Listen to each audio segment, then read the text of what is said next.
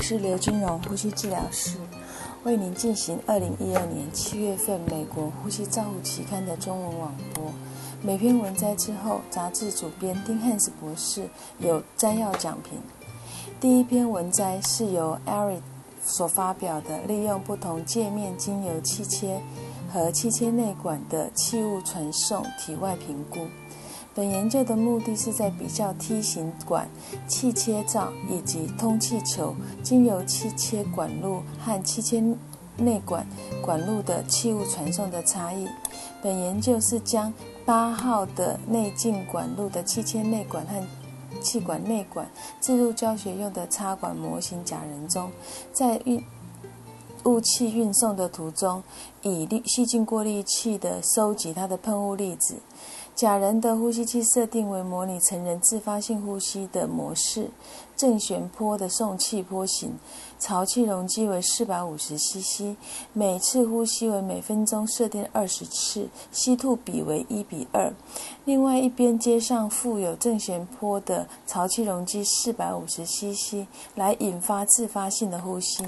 作者们是利用 albuterol 经由喷雾器产生的气雾，接上不同的气道界面。将喷雾粒子收集在过滤器中，再以分光计来提洗和洗提和分析气喷雾剂的含量。不论使用梯形管或通气球，所使用的气切管所运送的药物的剂量百分比，都比使用气管内管的来得高。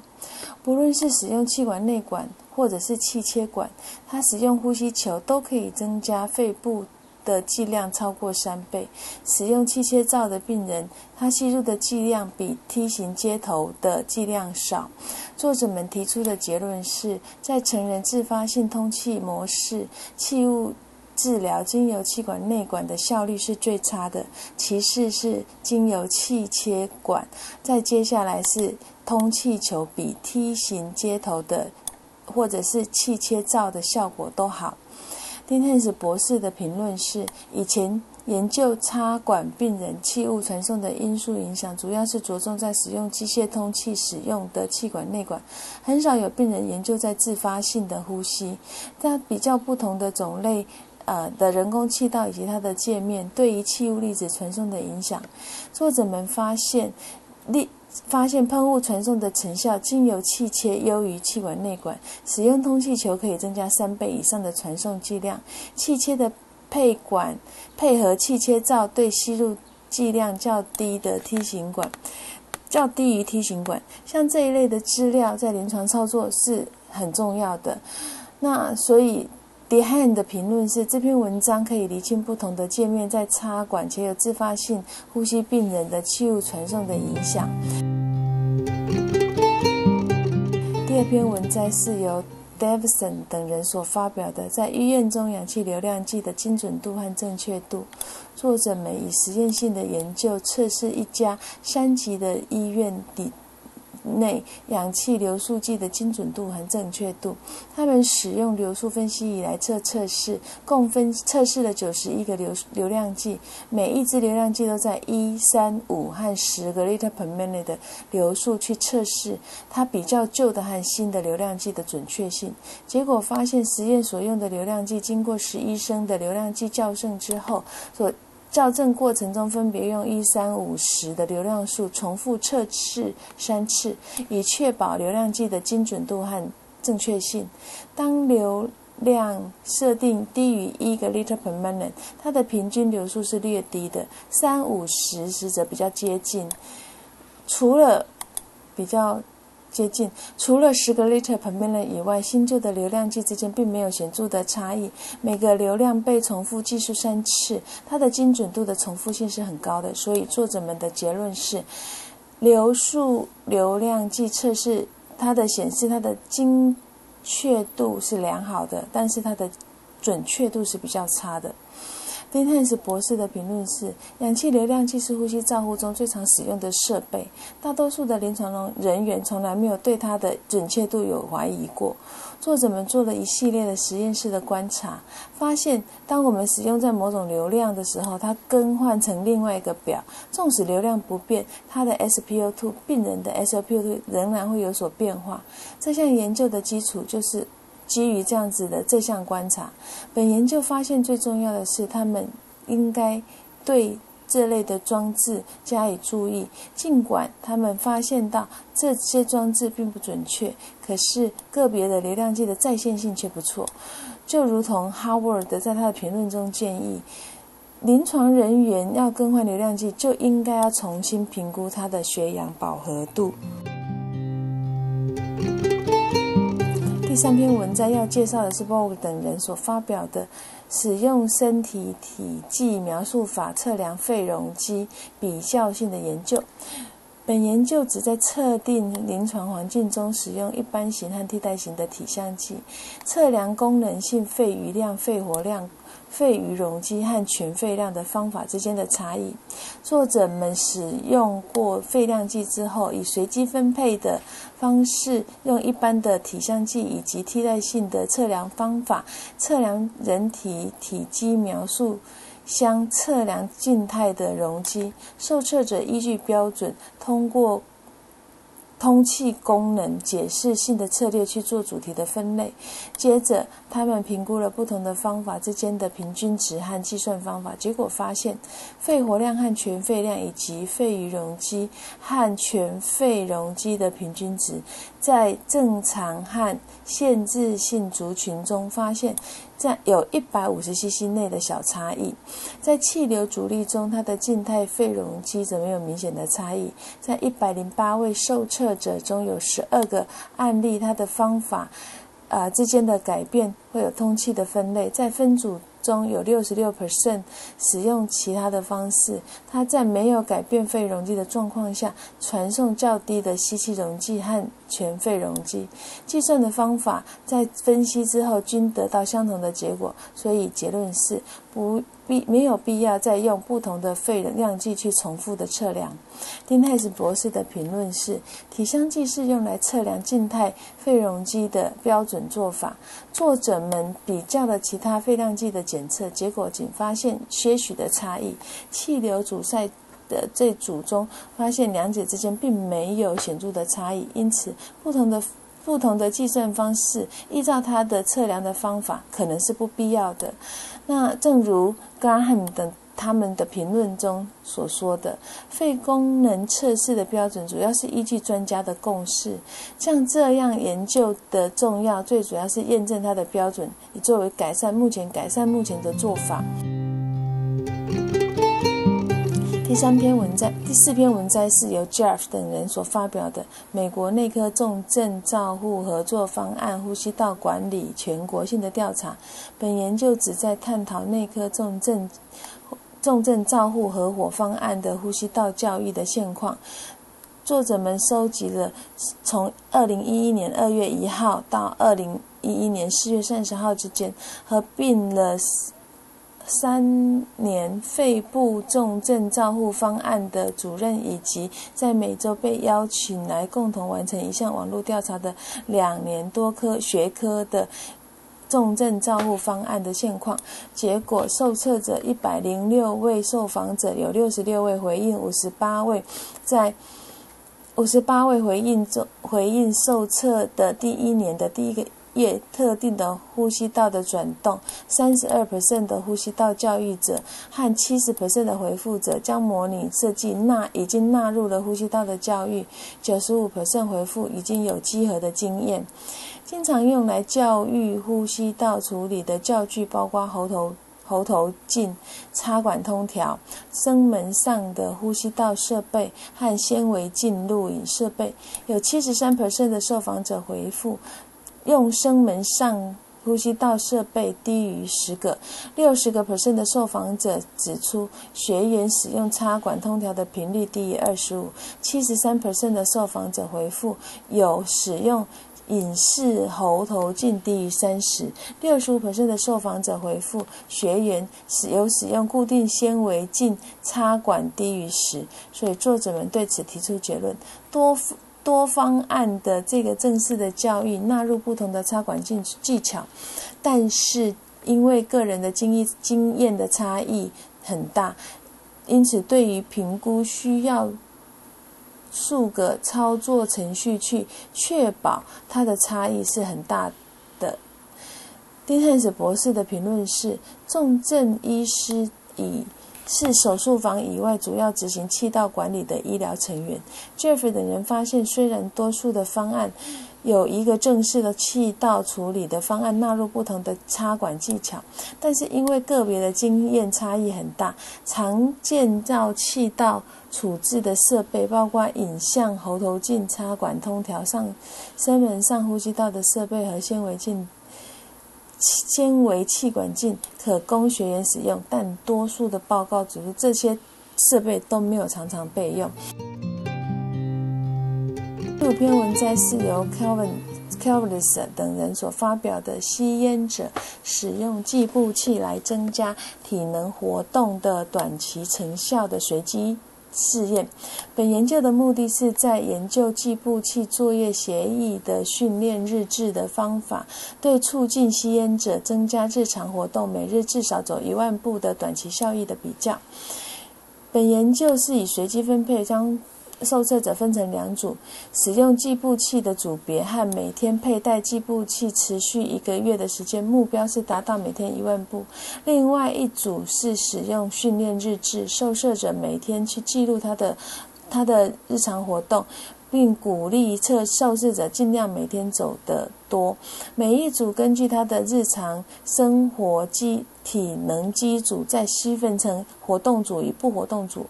结果。体能活动组较低者佩戴计步器后，每日的活动体能活动有显著的增加，六分钟走路测试的距离也有增加。在计步器的组别中，每天照步骤做，实验前后基准值的改变比较起来也有显著的差异。但是六分钟走路测试的距离就没有明显的差异。不活动组的受测者整年下来每天走路和每天吸烟与 Freeston 的那个问卷都有显著的差异。此外，整年下来佩戴计步器的不活动组每天走路的进步与每天吸烟的基准值及 Fragstrom 的问卷都具有相关性。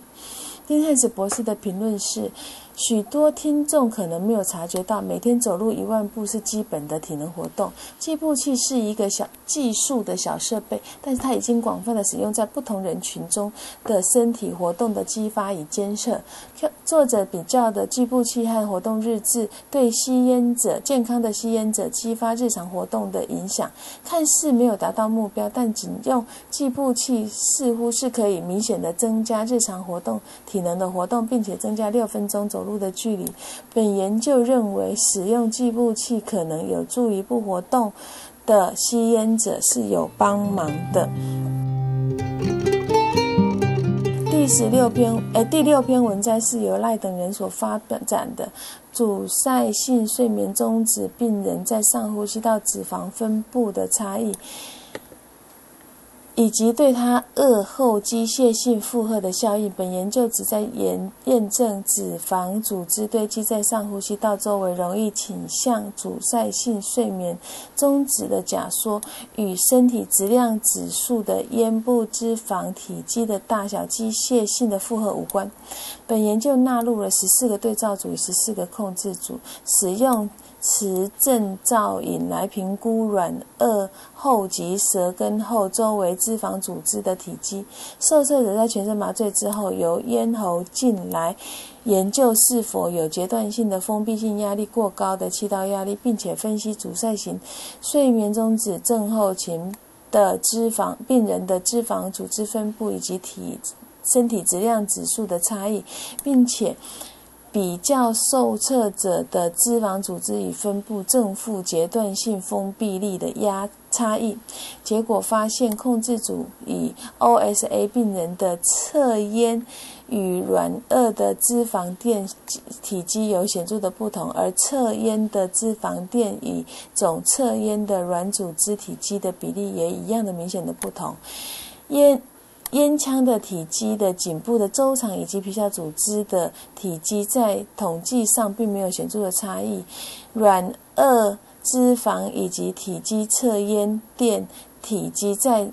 腭后及舌下咽部可以有意义的预测到阻塞型睡眠中止症候群受测者的正压腭后封闭压力。其软腭脂肪的体积及侧咽脂肪垫体积较高，有正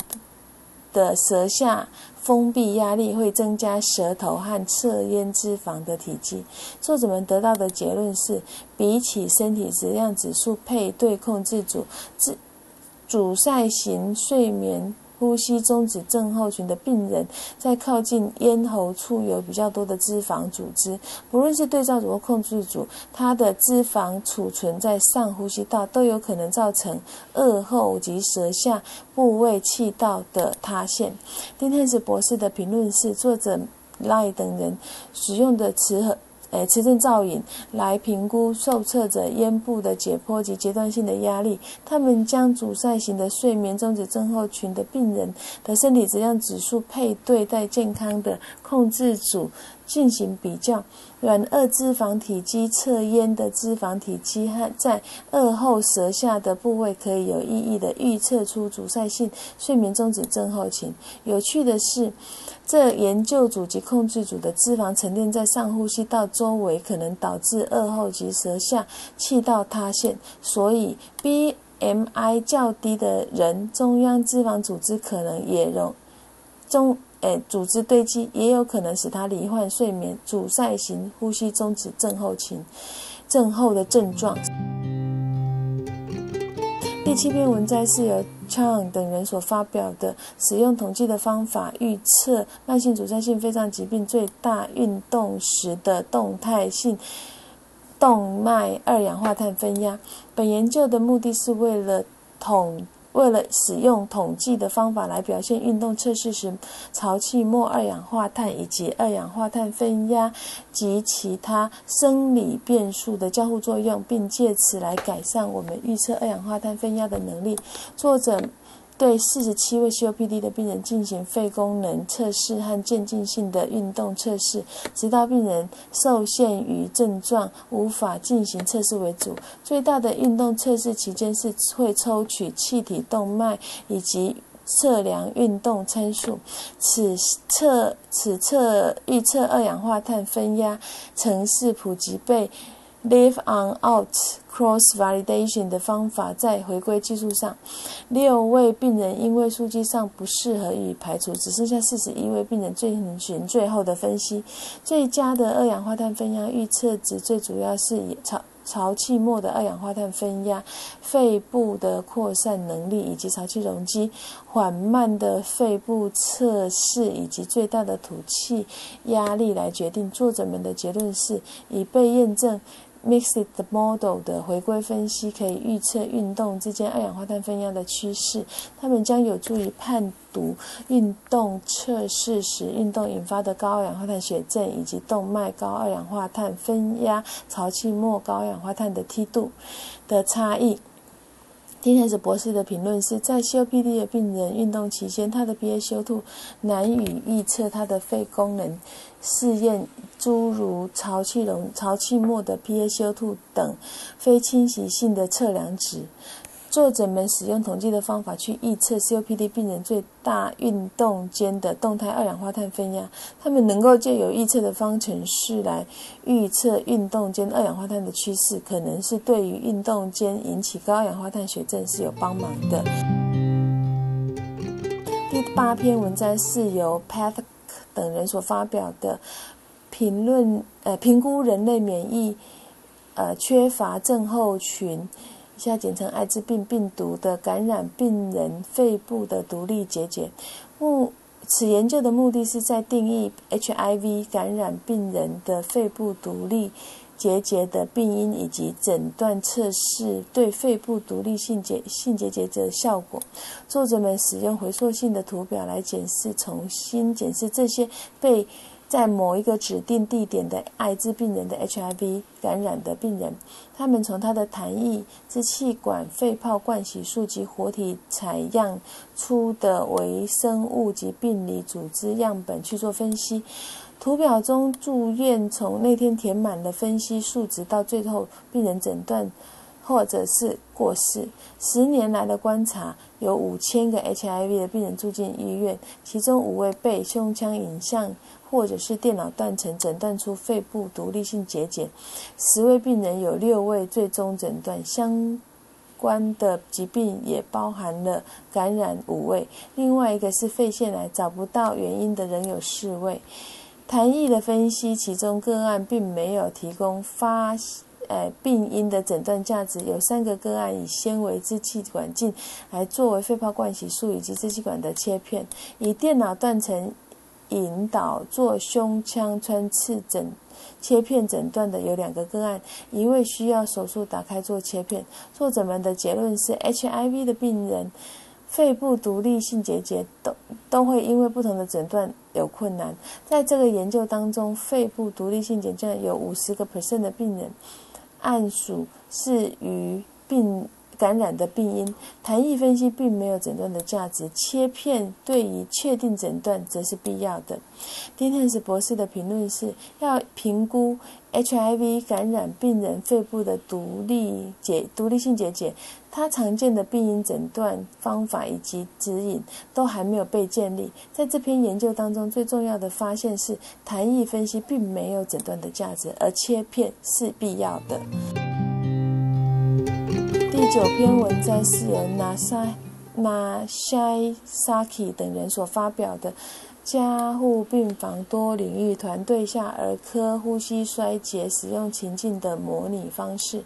对于基本呼吸道提供者的工具发展。本研究的目的是在于评估多领域对于儿科加护病房呼吸衰竭的。评处置的评分系统的发展。本研究是在研究一个三级儿科加护病房进行以情境模拟基础的评论，作为辅助加护病房病人的照顾。实验的对象是儿科加护病房急诊住院医师、护士和呼吸治疗师，进行多项领域焦点团队，且拥有儿科加护病房护理管理和病人安全专家。以现已发展出一种经由任务式评估工具来评估呼吸道提供成效。透过失效模式和效应分析，作者们以模拟基础多项领域呼吸道的评估训练评估工具的信效度。每次评估三位独立的专家来进行，由团队进表现和之前的。呃，训练时的经验而来的总体评估是被用来评估教具。作者们发现了及时儿童呼吸道提供者的成效的第三版，在有三十四个三十四个任务型的项目，两个由三位评分者评估，八十五位住院医师领导的团队。组内相关系数专家系数是零点六，是成效量表利用总和表现量表的分数有良好的相关性，整个队伍的平均。总分是正相关。住院医师参与之前的训练对于量表上的效益，作者们的结论是信度效度对评估量表发展是有帮助的，如同一个任务型的量表工具对呼吸道模型的成效。丁汉斯博士的。评论是：情境模拟教学和评估用的健康照护逐日增加。作者们所发展出来的加护病房多领域照护团队的呃成效评估工具，这个信效度能够提供给儿科病人呼吸道成固的评估，并且建议使用它。第十篇文摘是由 b o r g i n 等人所发表的在实验室的研究，阿尔法两千 Cofacist 间歇性正压呼吸装置比较一个实验室的比较，利用阿法两千和 Covassist 在病人呼吸道进行评估吸气容积的影响。肺作者们利用肺模型打开呼吸道时，设定肺部顺应性和单一阻力的两种状况。两种设定的压力下，作者们吸。作者们测量了吸入的容积和压力。阿法两千设定了两种充气的流量 c o v a s 则设定为最高值。实验做在不同尺寸的气管内管和气切，最后进行回归式的分析，分析了两者在充气容积和测量压力之间的关系。阿法两千每一种设定流量、充气和压力的斜率比 c o v a s 的明显的增加。那由于人工气道的使用 c o v a s 的充气容积并没有不同，而阿法两千对于所有的机械情况，在每一种流速设定下。是增加的。对于最大尺寸的气管内管和气球管，阿法两阿法两两百阿法两百最低的充气流量设定，所以作者们观察最大的充气流量是不同的，而这些结果就可以解释这些设备的功能是如何。就像 c o v a s i s t 的改变是经由压力的。压力增加的流量，阿法两百所改变是经由吸气的时间，所以作者们的结论是在有人工气道存在的状况下，使用 Cov Assist 所产生的冲气容积明显的低于阿法两百。那丁汉斯博士的评论是在这篇研究中所用的量阿法两百。的这种 IPPV 的装置对 c o v i s 是一种用来移除无效性咳嗽病人分泌物的装置，在欧洲两种都可以使用在插管或气切的病人。使用肺模型的人工气道时，他们发现充气的容积所产生使用有使用 c o v i s 所产生的容积明显的低于使用 Alpha 两百的病人。嗯，模型就如同作者所认所推。所认知到的这项研究重要的限制是它是体外的研究，因此可能很困难的去推断这些这些设备真正用在临床上的情况或效益。第十一篇文摘是由 Moore 等人所发表的，利用胸部 X 光从高肺结核性国家的移民者。的肺结核的预估的有效性。本研究的目的是在利用胸腔 X 光来发现活动性肺结核以及已治愈的肺结核的呃成效。从二零零一年到二零零五年，所有的伊索比亚必伊伊索比亚人要移民到以色列，都要接受胸部 X 光的检验。这些移民者的胸腔 X 光发现肺结核或者是已治愈的肺结核，在接受评估、治疗最终一年后。在研究这个世代性的研究最终点，它是诊断为肺结核。已经有千万一万三千三百七十九位移民者做了胸腔的影像的检查，其中一点一 percent 出现了有可能 TB 的变化，而四十六位移民者被诊断为活动性 TB，有胸腔。X 光肺结核的敏感特敏感性与特异性阳性预测值分别为八十点一 percent，就是九点二 percent，以及三十一 percent。现在肺结核的罹患率是零点四 percent。做完胸部 X 光可能是肺结核的七十五点五。在这样子移民当中，确定已经治愈的肺结核有一点九 percent，当中达到移民最后一年的一年内的有。五点八 percent 被发展成为活动性肺结核，而胸部 X 光是以治愈肺结核的敏感性、特异性和阳性预测值分别为一点七二 percent、九十二点九十八点二 percent 以及五点八 percent。若在第一年发现活动性肺结核，在第一年就结束的话，就会治疗就会结案。在这个研究成两百九十。一张的胸部 X 光发现到活动性肺结核的病人，花费是五千八百零二元美金。所以作者们的结论是：高富对于有高高结核性国家的移民者，利用胸部 X 光来筛选活动性肺结核是一个有效而且省钱的工具。对于已经治愈性的肺结核，而且有高风险的会发展成活动性肺结核是有好处的。丁汉斯博士的评论是：虽然肺结核发生率已经在开发家国家开发国家下降，但是肺对对高肺结核国家的移民肺的移民者肺结核发生率却是逐渐的上升。作者们所提出来利用胸部 X 光来筛选高肺结核国家来的移民者，是一个省钱而且有效的工具，因为诊断出一位。一位活动性肺结核需要用两百九十一张胸部 X 光，花费是五千八百零二元。第十二篇文摘是由。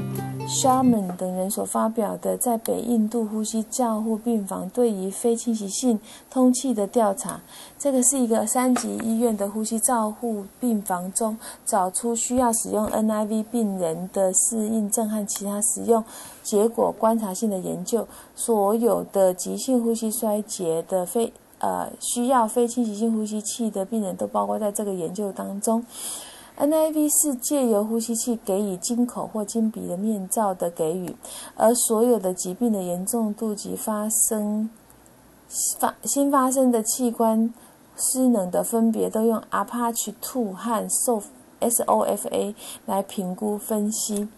那利用多变相分析、回归分析来分析以及预测侵入性。呼吸侵入性呼吸衰竭的因素，在这些研究当中，有九十二个病人接受一百零一次非侵袭性呼吸的处置。最常造成低血氧以及高二氧化碳血症的呼吸衰竭原因，分别是 ARDS 及 COPD。在这两个族群当中，它的基准值相比较，使用后一、二、四小时，对于心跳呼吸次数都有明显的改善。那在使用 NIV 的病人当中，有五十三点五 percent 的病人需要再插管。那其中有较低的血氧或者是高二氧化碳特别的明显的高。氧分压及氧气浓度比例测量在使用非侵入性呼吸一小时之后，它的结果的影响是低血氧，而不是高碳酸血症。所以作者们利用多变相分析回归来回归。计算来分析，以 Apache Two 为基础，说 SOFA 的变分，呃评分变化。低血氧呼吸衰竭的氧气分压和氧气浓度的比率，是用于一个小时之后的改变以及它的 NIV 呼吸衰竭的之间的关系。所以作者们的结论是，非侵 NIV 被发现在高碳酸血症是没有帮忙的。那对于低血氧呼吸衰竭是比较有帮忙的。在入院的时候评估它的严重度、新发生的器官衰竭以及低血氧衰竭，使用一小时之后氧气的分压及血。氧同性的浓度比比例均缓慢的改善，是非侵袭性呼吸衰竭独立预测的因素。丁汉斯博士的评论是：这篇可能是第一篇区域性研究局部的影响。然而，NIV。使用失败的预测看似可以扩展到全世界的任何一个国家，但是重要的是，他们发现入院时疾病的严重度、新发生器官的失能以及低氧氧呼吸衰竭，在使用 NIV 一个小时之内，他的氧气没有改善，就应该